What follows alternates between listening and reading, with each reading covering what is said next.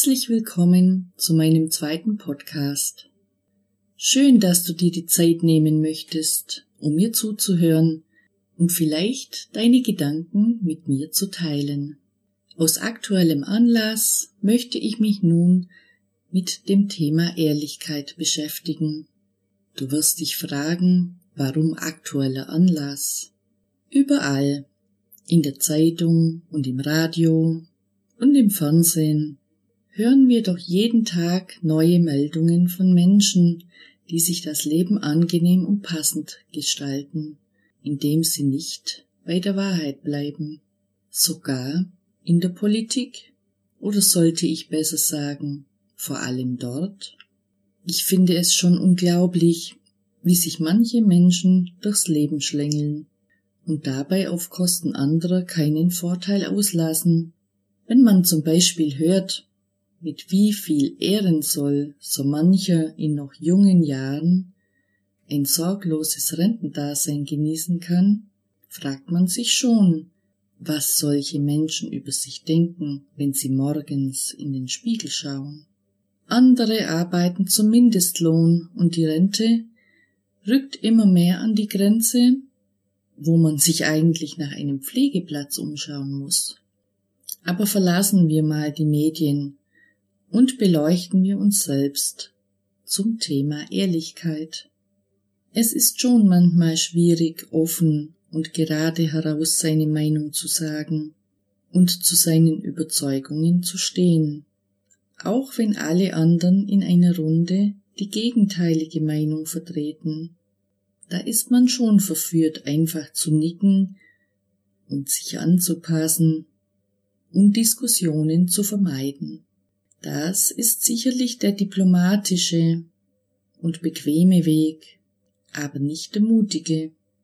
Und im Grunde seines Herzens ist man eigentlich nicht wirklich zufrieden damit. Oder was denkst du? Auch wenn es unbequem ist, finde ich persönlich, dass die bessere Lösung die ist, wenn man sagt, was man denkt und offen ist. Denn im Grunde geht es mir und auch sicherlich dir besser damit. Man fühlt sich nicht belastet und hat eine Hürde damit übersprungen.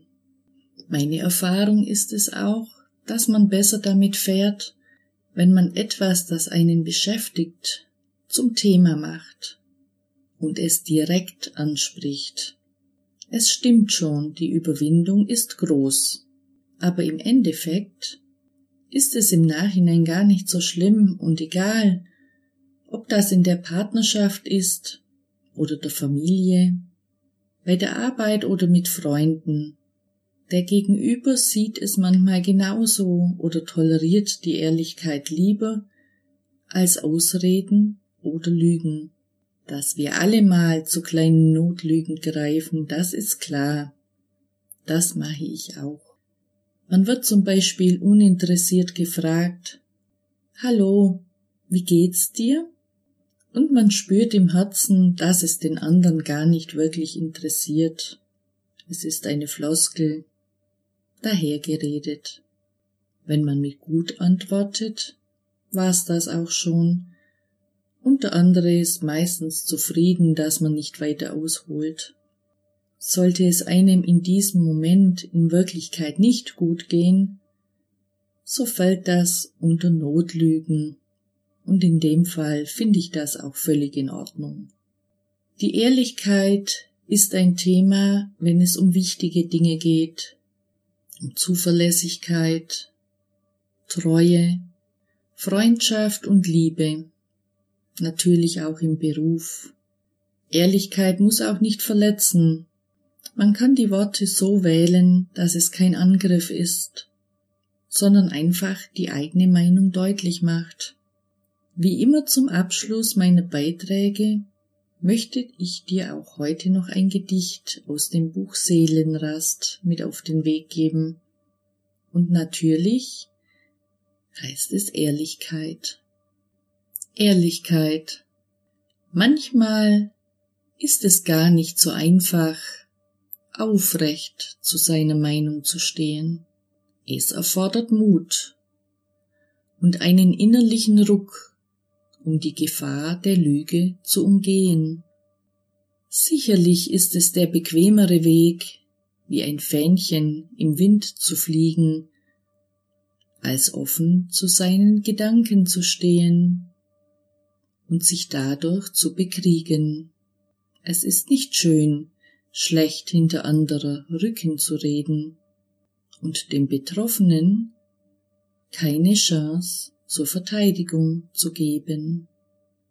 Wer mag es schon selbst, wenn die Gerüchteküche brodelt und gärt, man sich verraten fühlt und dies am eigenen Leibe erfährt.